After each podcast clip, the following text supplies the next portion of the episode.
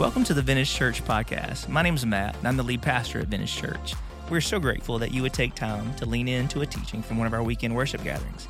Each week, one of our pastors opens the Word of God with a relevant message in the hopes that you are inspired to live and love like Jesus.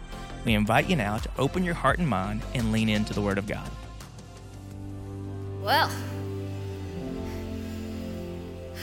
that's that's the way to do Sunday. Oh, guys, welcome to Vintage Church. I'm so glad that you are here. I'm glad you are here sitting in this room, and I'm glad that you are joining us online. June is my second favorite, most second most favorite month of the year. My first is January because I love snow and just putting it out there, if it doesn't snow this coming January, I'm resigning and moving to Michigan. Uh, I'm just kidding. so please pray for snow, guys. Uh, but I love June. I love June because I love summer. I always loved the feeling of you know, the end of a school year, getting out of school. And I love that we have this way online that no matter where we go, no matter if we're, you know, senior weeking with our friends, if you're on, if you are at senior week, if you're at the beach, you just graduated, and you're with your friends and you're watching church, I want to know about it. Okay, I want to celebrate that with you. Uh, and when you go on vacation, let us know. Hop on that Vintage Church app, click respond, and say, "Hey, I'm I'm watching from Myrtle Beach. Hey, I'm watching from." Maybe you're in Michigan on vacation. Who knows? We want to know. We, we love to travel with you wherever you go. I'm so thankful that uh, technology that we have allows us to do that. So we are here in our fruitful series. If you know, if you're joining us for the first time, we started a series right after Easter walking through the book of Galatians called Plain and Simple. And it was really important to Paul that people not complicate the gospel, that they not add anything to it or take anything from it, that it just is what it is. And so he spends a whole book talking about that. We, we walked through Galatians and then we got to chapter five. And we started talking about the, the works of the flesh and the fruit of the spirit. And so we decided that we wanted to just kind of pause that and let's take several weeks. We're actually going to take basically all summer to walk through what Paul means by the fruit of the Spirit. But I think that before we can experience the fruit of the Spirit, we have to have a good understanding and appreciation for what it is that is in direct opposition to that fruit growing in our lives. So let's see what Paul has to say about this in Galatians chapter 5. Galatians 5 16 says, I say then, walk by the Spirit, and you will certainly not carry out the desires of the flesh. For the flesh desires what is against the Spirit, and the Spirit desires what is against the flesh. These are opposed to each other so that you don't do what you want. Now, pop quiz. I know school's out almost. You ready? What is it that is in direct opposition to the Spirit? There you go. Yes, you can talk. It's totally fine. The flesh is in direct opposition to the Spirit. It says these are opposed to each other, so you don't do what you want. Now, Jesus himself said as much when he was in the Garden of Gethsemane the night that he was arrested. Now, he and his disciples had been in the upper room, he washed their feet, they did the Last Supper, and then they're walking out to the Mount of Olives. They're going to pray. It's very, very late at night, well past midnight. And Jesus is distressed and troubled in his spirit. So he takes his disciples to pray. And he brings Peter and James and John a little deeper into the garden with him. And he says, Stay here and pray. Keep watch. And then Jesus moves further into the garden and he prays so fervently to God. He says, Take this cup from me, this thing that I'm getting ready to have to do. If there's any other way, please take this from me, but not as I will, but as you will. Well, he comes back to his disciples that he has asked them to pray, and they're asleep. And he does this several times. And Jesus is praying to the point that he's sweating drops of blood. And he comes back, and his disciples are clueless as to what's going on with Jesus. They're tired and they've fallen asleep. And he says to them, He says, Pray and keep watch so that you don't enter into temptation. And then this phrase has stuck with me for years. He says, The spirit is willing, but the flesh is weak. Jesus told his disciples, your spirit in you is willing to do the thing that I ask, is even ready to do it, but your flesh is weak. And what I mean by the flesh being weak is that your flesh cannot help but give into its natural desires. Okay? It is really difficult work for your flesh to do anything other than take care of itself. Okay? So we need to understand the works of the flesh. Paul lists in Galatians some examples of works of the flesh. Starting in verse 19, he says, Now the works of the flesh are obvious. You can see them, they're obvious.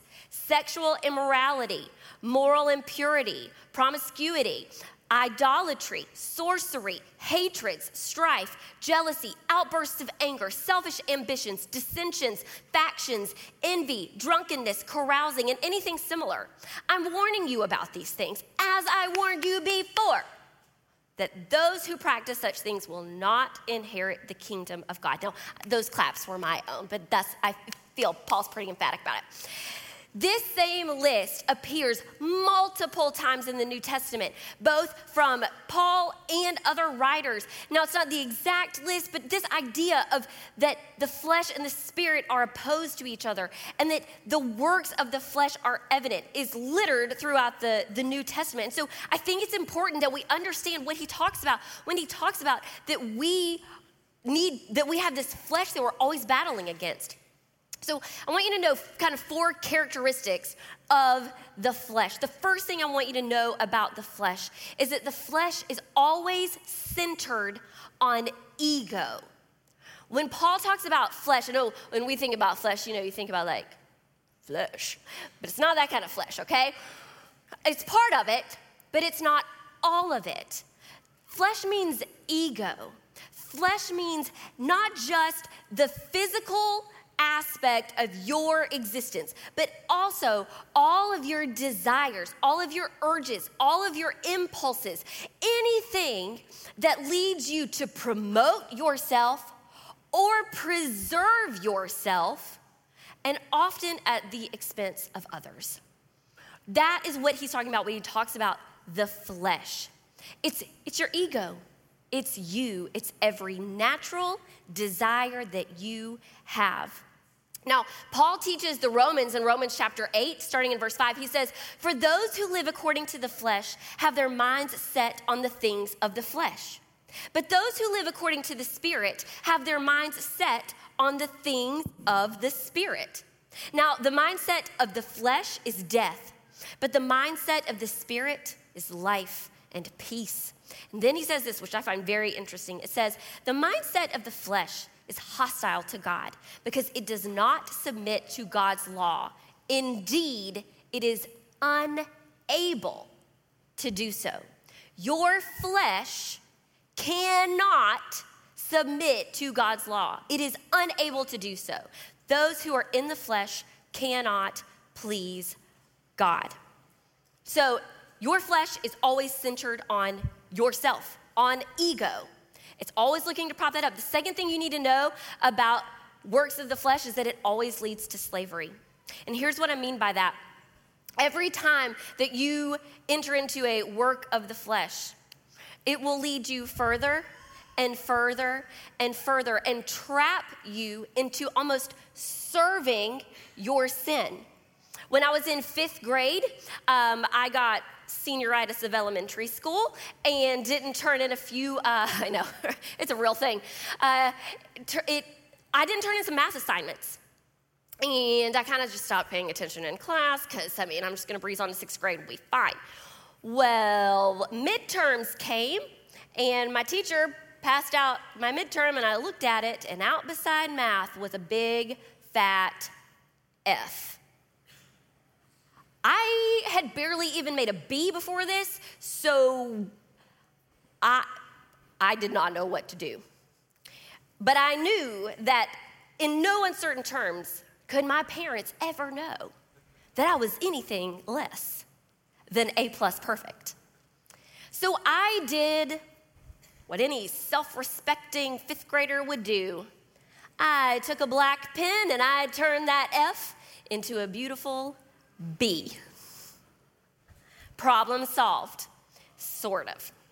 so my teacher kept asking, Jasmine, where's your midterm?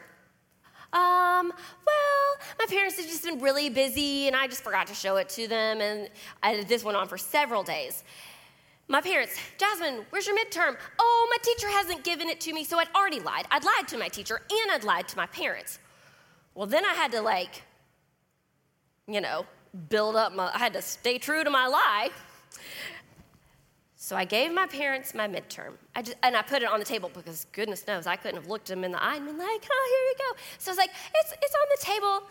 I heard them, oh, Jasmine, great job. Oh, you did so good. Sign, sign, sign. Here, you can take this back to your teacher. Only I couldn't because it had a B. And she knew I did not make a B because she wrote the F on there. So I got back to school. I thought, well, I could get into my teacher's file cabinet.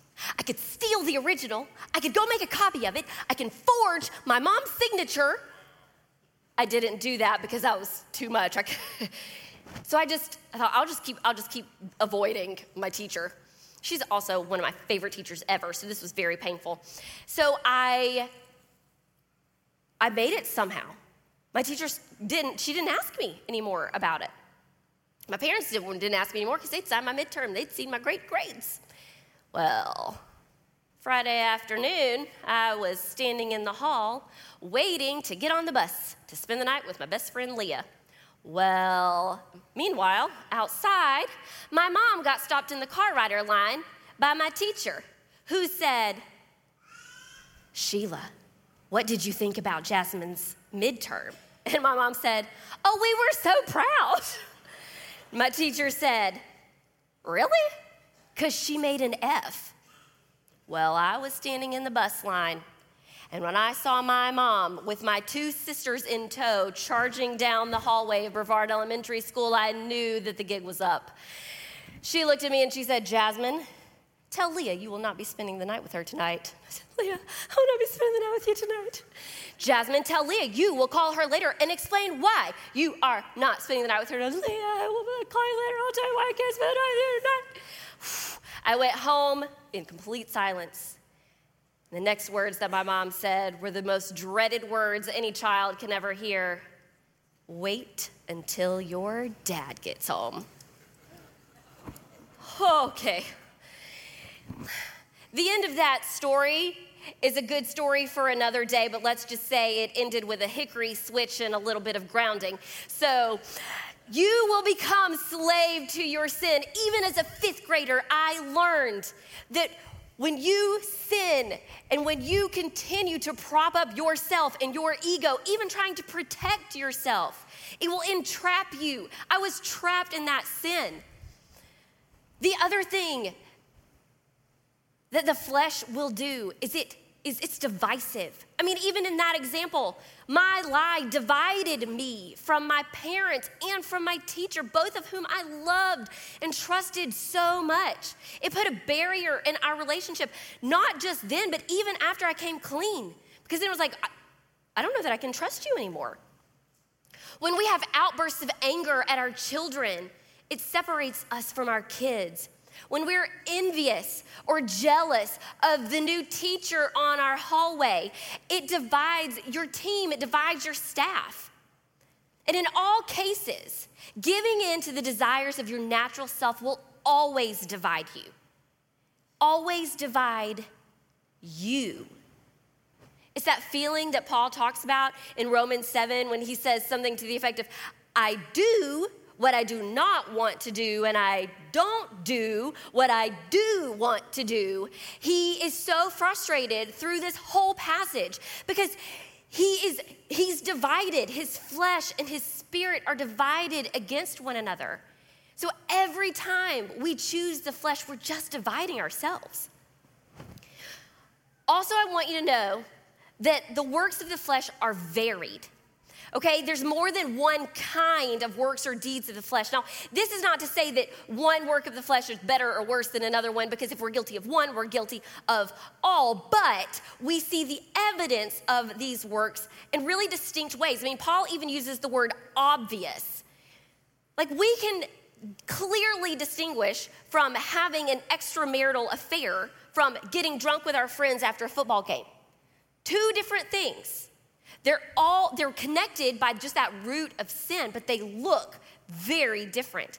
And just because you're getting drunk with your friends after a football game doesn't mean that you're going to have an affair later on. Okay? So they're they are varied. Like gossiping and practicing witchcraft easily distinguishable. Now, one work does not necessarily indicate that you're also engaging in every single sin of the flesh. And this might seem like a really weird thing to point out, but if you hang with me, I promise it'll make sense once we start talking about the characteristics of the Spirit. Now, Paul says that the fruit of the Spirit is love, joy, peace, patience, kindness, goodness, faithfulness, gentleness, and self control. The law is not against such things. Now, those who belong to Christ Jesus have crucified the flesh with its passions and desires. If we live by the Spirit, let us also keep in step with the Spirit. Let us not become conceited, provoking one another, envying one another. So, what we see here, especially in that verse 24, it says, Now those who belong to Christ have crucified the flesh with its passions and desires. It's because the works of the Spirit, the fruit of the Spirit, it's centered on Christ and it's centered on others. It's not centered on us and our ego. Paul says in Galatians 2 20, he says, I am crucified with Christ. I, my ego, my natural impulses and desires, everything that I want is crucified. Is crucified with Christ, and I no longer live. But Christ lives in me. Now, the life I live in the body, I live by faith in the Son of God who loved him, who loved me and gave himself for me. We see that we live our lives for Christ because we ourselves were crucified with him and he gave himself for me. So we give ourselves freely to him and to others. Living in the Spirit also leads to freedom, a life that is characterized by the fruit of the Spirit is a life that is full of freedom. You are free to do these things. Paul says in Galatians 5:18, if you are led by the Spirit, you are not under the law. Galatians 5:23 says the law is not against such things. If the law isn't against them, you are free to do them. And when you exhibit those things of love, joy, peace, patience, kindness, goodness, faithfulness, gentleness, self control, there's so much freedom because you're not worried about getting caught. You're not worried about somebody finding out. You are free. The fruit of the Spirit is unifying. The, the qualities that are listed here by Paul are all things that bring people together, that allow people to trust one another, to confide in one another, and to forgive one another. One of the things that we value the most here at Vintage Church is integrated community. We want our people to be connected, deeply connected to one another. And when we have that fruit of the Spirit growing in ourselves, using it to serve one another, it brings us together. It also makes people who are not part of the body curious about what in the world is going on. Why do y'all love each other so much? It's inviting, it brings people in, it unifies people. The next thing I want to talk about is has just really stuck with me. I, I got stuck in Galatians 5:22, the first like six words or seven words. Let's look at it. Galatians 5:22a says, "The fruit of the spirit is." it's singular. He doesn't say the fruits of the Spirit are, he says the fruit of the Spirit is. Because I think I've always thought, like, well, love is an apple, and joy is watermelon, and peace is a pineapple. But it's not like that. He says, not the fruits of the Spirit are, he says the fruit of the Spirit is singular. It's all of these things. That they're, they're somehow connected to one another, they're dependent upon one another. And then I thought of when Jesus was teaching the disciples in John chapter 15, verse 5, it says, Jesus is talking, he says, I am the vine, you are the branches. The one who remains in me and I am him produces much fruit because you can do nothing without me. He doesn't say that you will produce many fruits, he says you will produce much fruit. Well, Jesus is clearly talking about growing grapes, you know, vines and branches, and I don't, I mean, I didn't, I don't know all of the fruits, but the one that he refers to most often with like vineyards, he's talking about grapes. So I did a little deep dive this week about how grapes grow. So deep, in fact, that Google now thinks that I am trying to open my own vineyard because I'm getting all kinds of advertisements for wine labels and wine bottles. I will not be doing that, just to be clear. So I ain't got time. All right. so I I wanted to know how do grapes grow because this I feel like this really matters. And what I found out floored me. Okay, so I've got some pictures to show you. All right, so what you see here is like the stem of a bunch of grapes. Okay, so you imagine in a grocery store that green stem in the middle, okay? All of the little buds are called caps. Each one of those caps has the potential to be a grape.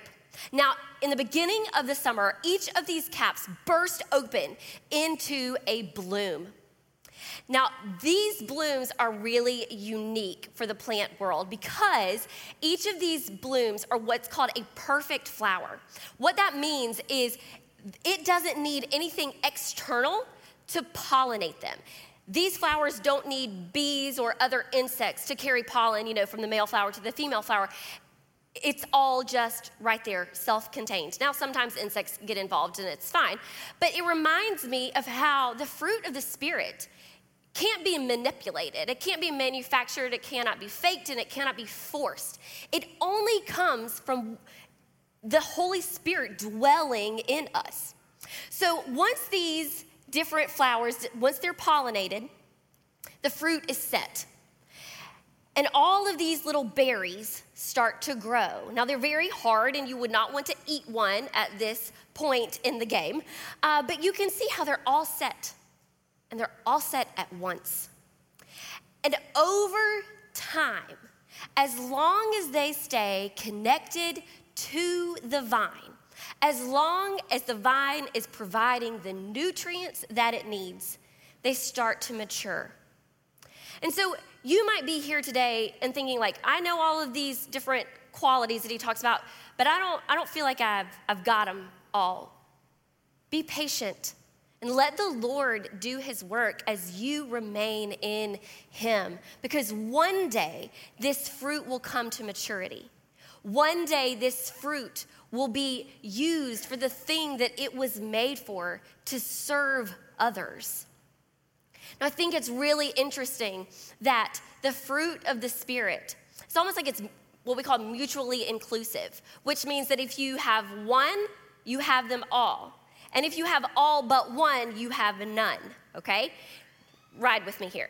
Let's go to when Paul is talking to the church at Corinth in 1 Corinthians 13. He says, Love is patient, love is kind, love does not envy, it is not boastful, it is not arrogant, it is not rude, it is not self seeking, it is not irritable. okay and does not keep a record of wrongs. I think it's so interesting that he says, Love is patient, love is kind. You cannot be patient if you do not have love. And you cannot have you cannot say I love if you are not also patient. It's very difficult to exhibit goodness and not also kindness. So all of these fruits of the Spirit are set at once and all grow into maturity. And every single one of these different qualities of the fruit of the Spirit should be evident in every believer's life at all times. Not like, well, you know, this week I'm gonna really show love, but I'm gonna be very impatient with my kids, because that's, that's not for a few more weeks, right? They're all connected to one another.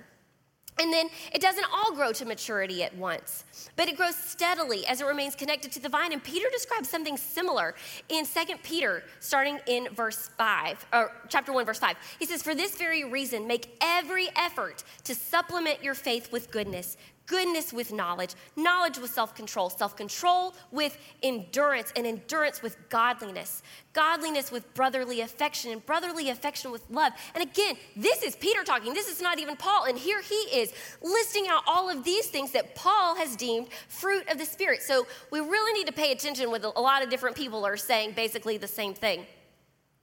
For if you possess these qualities in increasing measure, each of these qualities are increasing in measure all at the same time. As you remain rooted, they will keep you from being useless or unfruitful in the knowledge of our Lord Jesus Christ.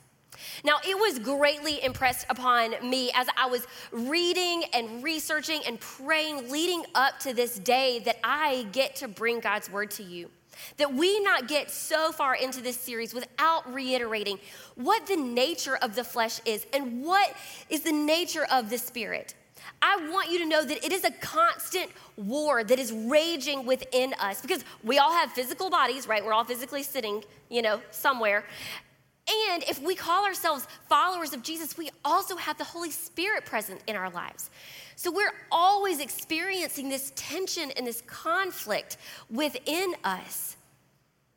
And yes, sometimes in the flesh, people who don't know Jesus, and even just us in our own efforts, yes, sometimes we can exhibit something that resembles the fruit of the Spirit, but only to the extent that they serve us, that they prop up our ego. For example, you are willing to be patient as long as the waiting ultimately benefits you, right? You're willing to have joy as long as the circumstances are favorable.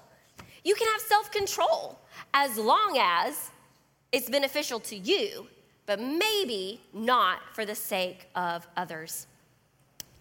And that brings me to, to where I want to really push us today. And that's in that next fruit of the Spirit that we've been talking about love, joy, peace. What's next? Patience. And you're like, all right, hurry up, Jasmine, let's go. Mm, I know. Patience. Now, this word for patience in the Greek isn't just about waiting for a cake to bake or waiting on your nails to dry or waiting in line at the DMV. It also has to do more with forbearance and long suffering.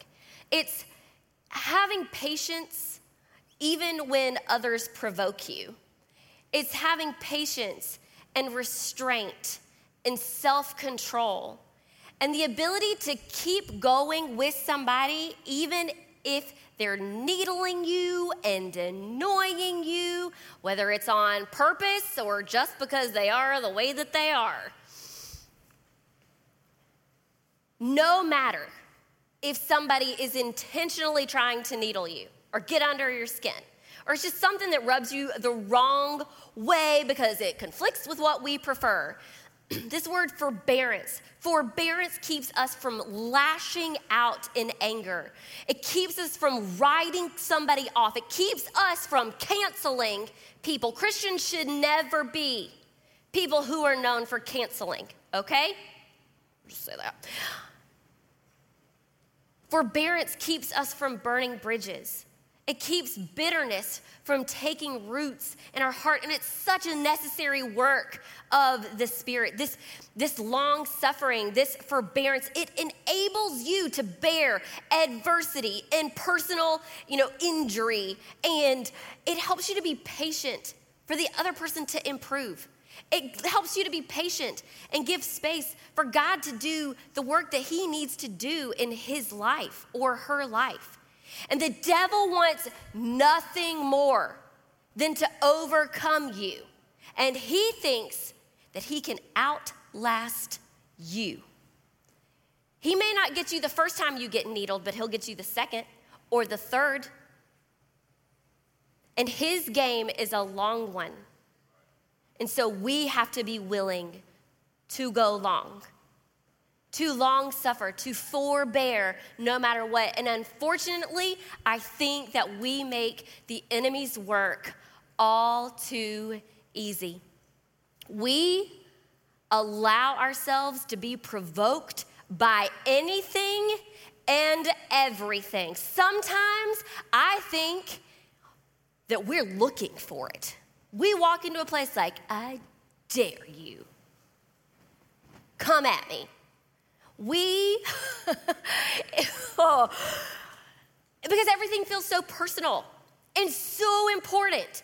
And it's so easy to pipe up, clap back, to dissent, to throw stones because we rarely ever have to look at people in the eye when we do it. We show up to the Facebook town square with our caps locks blazing, ready to mow down anybody who wants to come against us. Or we think they're coming against us, maybe they're just posting something. And then we get in the comments, oh gosh. Okay, we're, we're mad about the post anyway. And then we start reading the comments. And the people who comment make you mad. And you're like, that'll teach them. it does, you're right. It does teach them. It teaches them that it's more important for you to prop up what you think and to say what you need to say than it is for us to prop up God and the work that He needs to do. It's an issue of ego. And the inflation of our ego decreases our ability to bear with one another because ego says, I deserve this, I'm owed this, I want what I want, what I believe is the best thing, and that it's of greater importance than anything that somebody else needs or wants or deserves or believes. But the Spirit, the Spirit says, No, I am crucified with Christ. I no longer live, but Christ lives in me. And the life that I live in the flesh, I live by faith in the Son of God who loves me and gave himself for me. So anytime you feel your flesh rise up in you, I want you to commit that verse to memory. Write it down. It's Galatians 2:20. Anytime you feel that you have been provoked and needled to the point that you know you're getting you are getting ready to bring it. I am crucified with Christ. Uh-uh. I'm not rising up to this. I am crucified with Christ. I no longer live, but Christ lives in me. God, please live in me this moment. Ephesians 4 says, Therefore, I, Paul, the prisoner of the Lord, urge you to walk worthy of the calling you have received, with all humility and gentleness, with patience, bearing with one another in love, making every effort to keep unity in the Spirit through the bond of peace. Matt Rhodes, he, he told us this verse last week, and I love how he emphasized make every effort. Are we making an effort? Are we making an effort to control ourselves? Are we making an effort to forbear the grievances that we have against one another? And then he says very emphatically, he says, There is one body and one spirit, just as you are called to one hope at your calling, one Lord, one faith, one baptism, one God and Father of all, who is above all and through all and in all. He tells us right there how to withstand provocation. He says, You're provoked. Here's how you deal with it you deal, deal with it with humility. You think of yourself less, not think less of yourself, think of yourself less. Take you out of that equation. You handle it with gentleness and with love, making every effort to keep unity through the bond of peace because we are called to one body the body of Christ, that precious body of Christ, and we are all too ready and willing to rip it to shreds. And it's God Himself who gives us the endurance and encouragement to have forbearance toward others. Sometimes we try to circumvent this by maybe only, you know, hanging around and following and watching and whatever, the people that we like and the people that agree with us, because we know that we're, we're not gonna have to forbear very much. And even if we do, it's fine because we love them and they love us and it's all good. But the body of Christ is all of us, and all of our opinions, and all of our preferences and all of our political affiliations. It's all of us together. And he reminds us God wants a unified voice among his people to praise him and glorify him. And that doesn't mean uniform, because obviously, God loves variation, he loves variety. Colossians 3 is one of my favorite passages in all of Scripture. And, and in this, Paul, he starts to, to say, he, he teaches about the flesh and the spirit.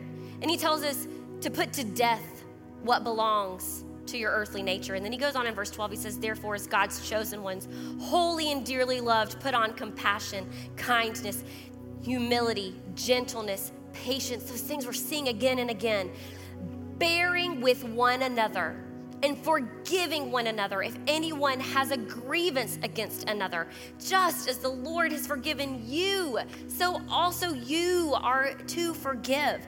The New Living Translation writes it like this it says, Make allowances for each other's faults. Forgive anybody that offends you, make allowances for it, expect it. It's gonna happen. Be ready for it. Don't be surprised be ready when it happens with that fruit of forbearance. Don't let your frustrations and your irritations and even the outright wrongdoing of others be the things that, that rule in your hearts. Paul tells us in verse 15, he says, Let the peace of Christ, to which you are also called in one body, rule your hearts and be thankful. Don't let other people's opinions be the thing that rules your heart. Let the peace of Christ rule your heart.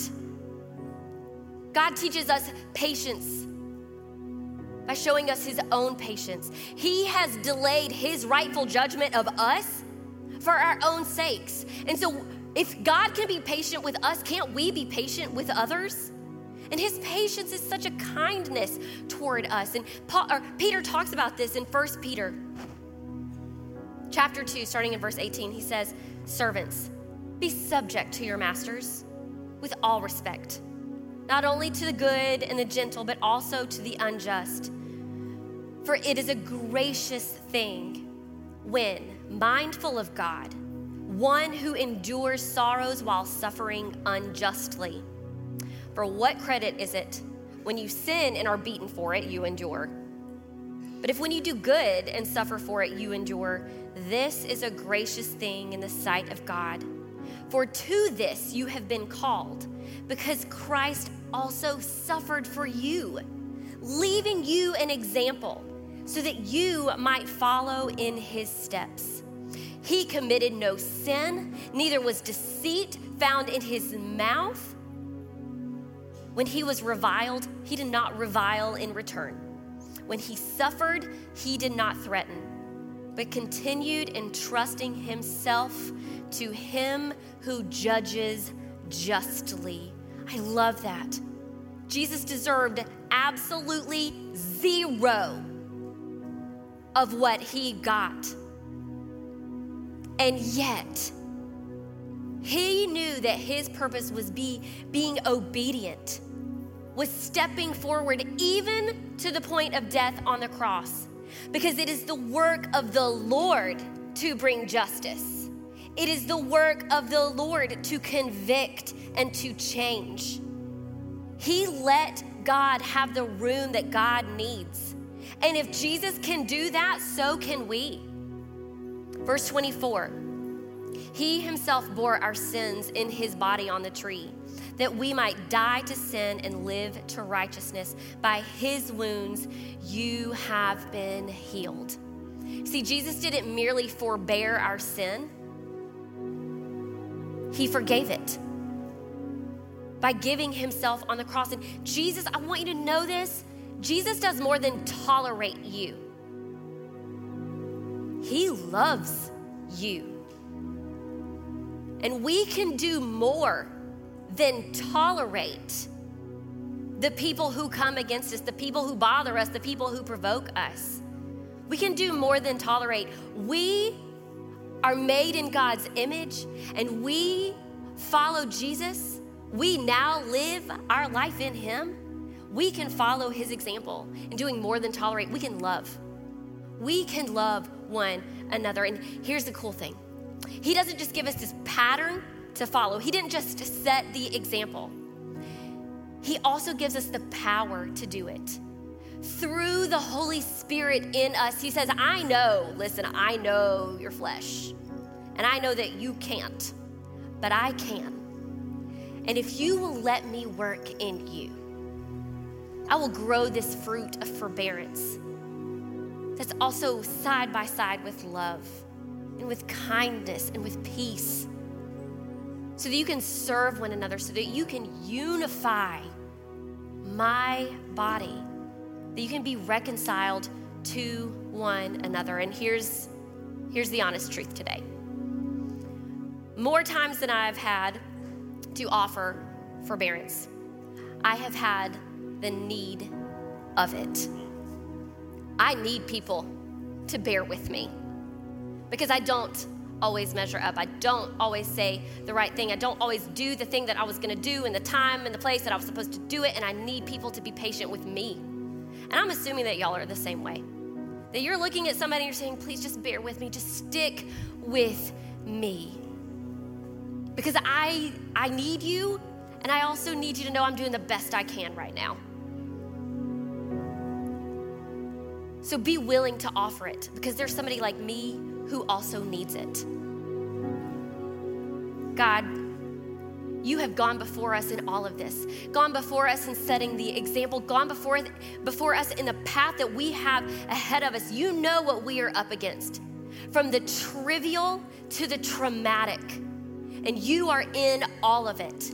God, we know that we have full access to you, that we can approach your throne with courage and with boldness, and that we can ask for whatever we need in your name, in your pl- great almighty will.